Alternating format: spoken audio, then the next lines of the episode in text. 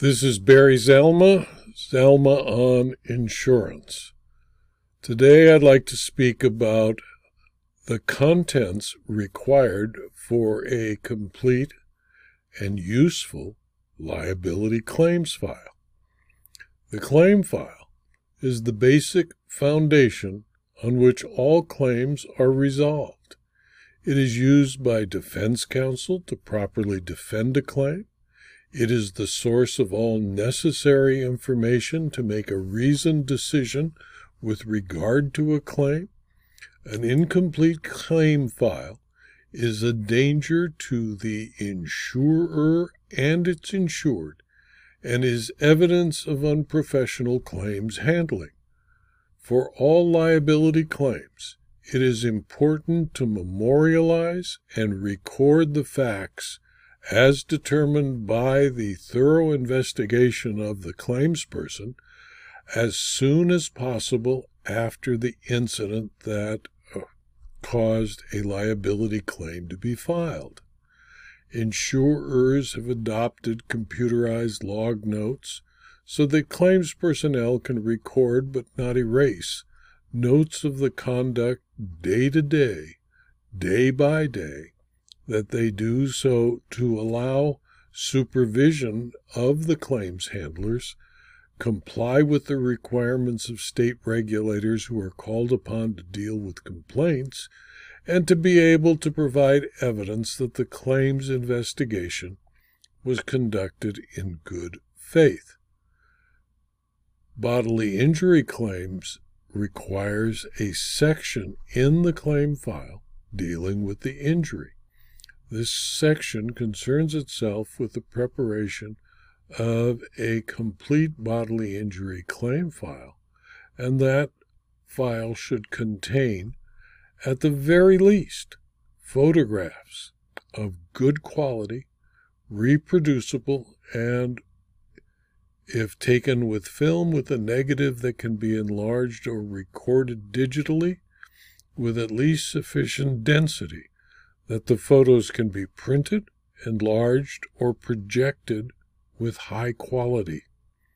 Polaroid photographs, although quick and certain, and which were used when I was a young adjuster back in the 1960s, are difficult to reproduce or enlarge.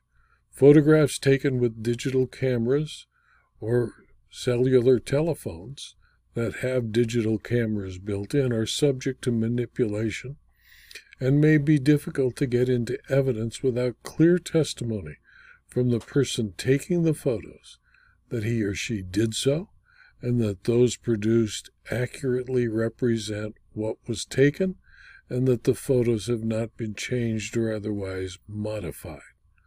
Photographs should document at the minimum the people, equipment, or machinery involved in the incident, the area where the accident occurred, and the scene surrounding the incident or accident. If possible, the date and time the photograph was taken should be electronically printed on the photograph. If this is not possible, the adjuster should immediately label each photograph with the time, date, and place the photograph was taken and his or her initial notations as to the device used to take the photographs and as to where and when the photographs were taken. The sh- should then be mounted on a sheet that identifies all of the following or mounted electronically in the computer database file kept by the insurer. One, the person taking the photograph. Two, the date the photograph was taken. Three, the time the photograph was taken. Four, whether or not artificial illumination was used. Five, the type of camera used. Six, the type and speed of the film used, if any. If Seven, if digital, where and when taken and recorded in the format with which the photo was saved, such as JPG, PDF, PNG, or whatever format was used by the device and the computer in which it was stored, the name of the insured, the policy number, the claim number, and the date of loss. Photographs should be taken immediately after any incident occurs that may result in a claim being filed, or immediately after any claim has been filed. The photograph should be taken by an experienced insurance company investigator, a professional photographer, or some other independent, financially disinterested person. Neither defense counsel nor the insured should be tasked with taking the photographs, although the insured might be able to take photographs at the moment of the incident, and those can be verified and documented. They should be taken preferably by a person who will not be subject to any claim of prejudice or bias at a later date and who can verify the photographs by sworn testimony. The photographs of the scene should be taken at the same time of day as the incident giving rise to the claim and at the same season of the year as the incident giving rise to the claim. The adjuster or photographer should make the photographs as much like the scene at the time of the accident as possible. The adjuster must never clean up, modify, or set up the photograph to make the insured appear less culpable. Photographs are useful tools. However, a liar can compose and take a photograph.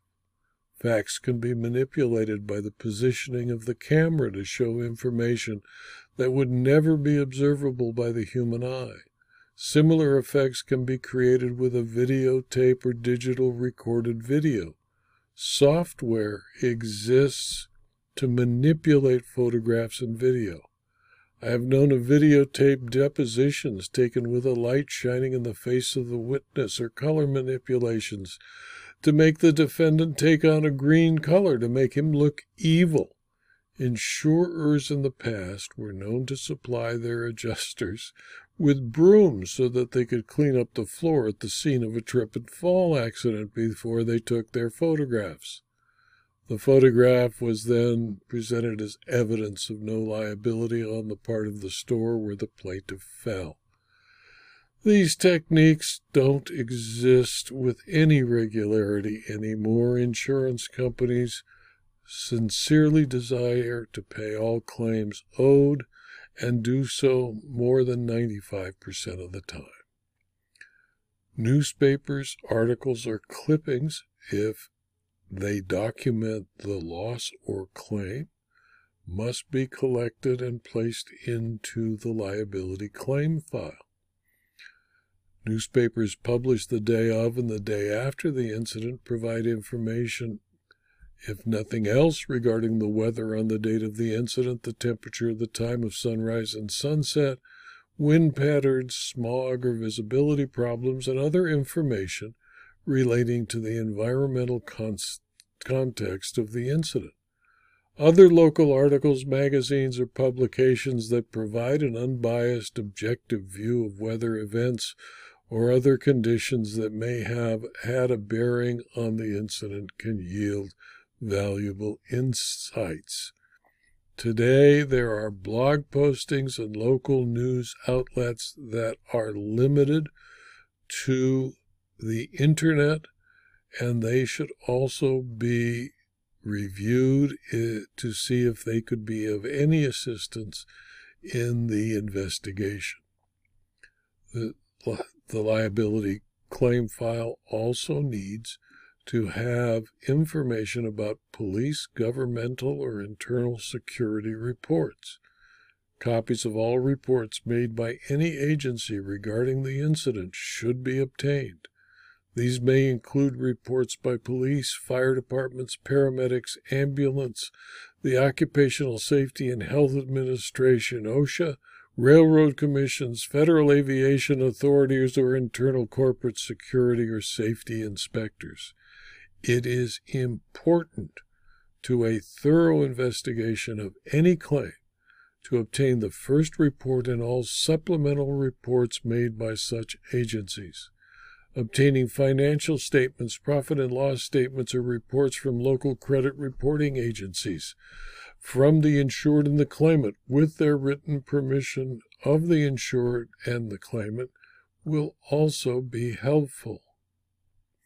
The adjuster must talk in person to the person who re- prepared each report, not just someone who typed up the report or wrote the report based on another investigator's notes. If possible, the adjuster should also review the preparer's notes and or file to make sure that all the information about the incident and a complete list of witnesses is included in the report. This conversation and review should take place as soon as possible after the incident because the more time that passes, the more likely it is that people will change jobs, lose their notes, or destroy or discard their files, or simply forget anything to do with the loss. The adjuster should be looking for conclusions drawn by the preparer, whether speaking to him or her in person or reviewing his or her file notes. On finding any such conclusions, the adjuster should try to determine which facts led the preparer to make them. Those facts may not be in the final report or the notes. Often the preparer is not even consciously aware of them. The adjuster must be ready to assist the preparer in recalling these facts and determining the bases of the conclusions. The liability claims file should always document communications with the claimant, the person making a claim against the insured. All contacts with each claimant should be specifically documented, including the dates that each contact took place, the time and place of the contact, who was present at the time of the contact, whether the contact was recorded by the adjuster and or the claimant, and the physical condition of the claimant at the time of the contact. The adjuster should record observations of casts, canes, or walkers and their use by the claimant. The adjuster should observe the ability of the claimant to sit, stand, walk, and move while the contact takes place. Personal observations of an injured claimant is one of the most effective methods of evaluating the injury and its value. The first contact should take place as early as possible. Regular contacts thereafter are desirable. All claims files relating to contact with the claimant should clearly state 1. The date that any communications with the claimant first involved the discussion of possible litigation. 2. The status of the law relating to the incident under investigation, for example, whether the jurisdiction applies comparative or contributory negligence. 3. If the claimant has had conversations with attorneys. Or 4. Whether the claimant is threatening to sue. This information is very important for the attorneys who may want to protect the subsequent contents of the file and claim that the investigation is privileged and exempt from discovery. In most states, investigation conducted in anticipation of litigation is protected from disclosure to the plaintiff under the attorney's work product protection, often incorrectly called the work product privilege. The file should also contain information about all witnesses and the contact between the adjuster or investigator and the independent witnesses. If experts are used, the claim file must explain the experts needed, the fact that the expert was retained, and that the experts had been cautioned against drawing conclusions or stating opinions in their written reports without including the tests or other facts that they relied on to form the conclusions or opinions. If possible, the experts should avoid providing a written report. The adjuster's purposes are just as well served by an oral report while investigation is proceeding since new facts can be garnered as investigation continues that might affect or change the expert's opinions. The expert's notes of the investigation are usually sufficient and can be added to as new facts are learned during the progress of discovery and investigation. If there is no report, the plaintiff will be unable to obtain it by discovery. And that only if providing the expert's report in discovery to the claimant or his counsel would assist in evaluating and resolving the claim. For the expert's report to be of use, it must be based on the scientific method and be capable of verification by other specialists. If it is not, at trial the court will not allow the expert to testify applying the rules in Kumho Tire and Daubert versus Merrell Dow. It is prudent, therefore, to only prepare a final expert report shortly before discovery cutoff or trial. The file should also contain medical information concerning the claimant, which was obtained with a medical authorization obtained as soon as possible from the claimant individually, directly, or through his counsel and all other injured parties. Continuous follow up on medical treatments received by the claimant and visits by the claimant to medical personnel are required. It is imperative to document the claimant's first and all subsequent contact with any doctor, physician, therapist, hospital, or other health care provider. The adjuster should keep a running total of all medical bills and contacts with medical personnel. The first contact with an injured claimant is critical. Establishing rapport is one of the most difficult tasks an adjuster or investigator undertakes. It is accomplished by attitude rather than technique.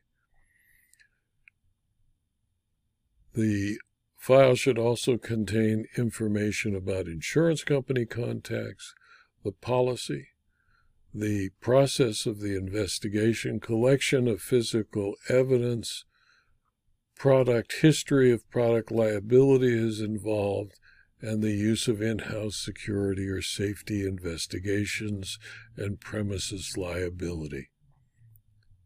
This video was adapted from my book.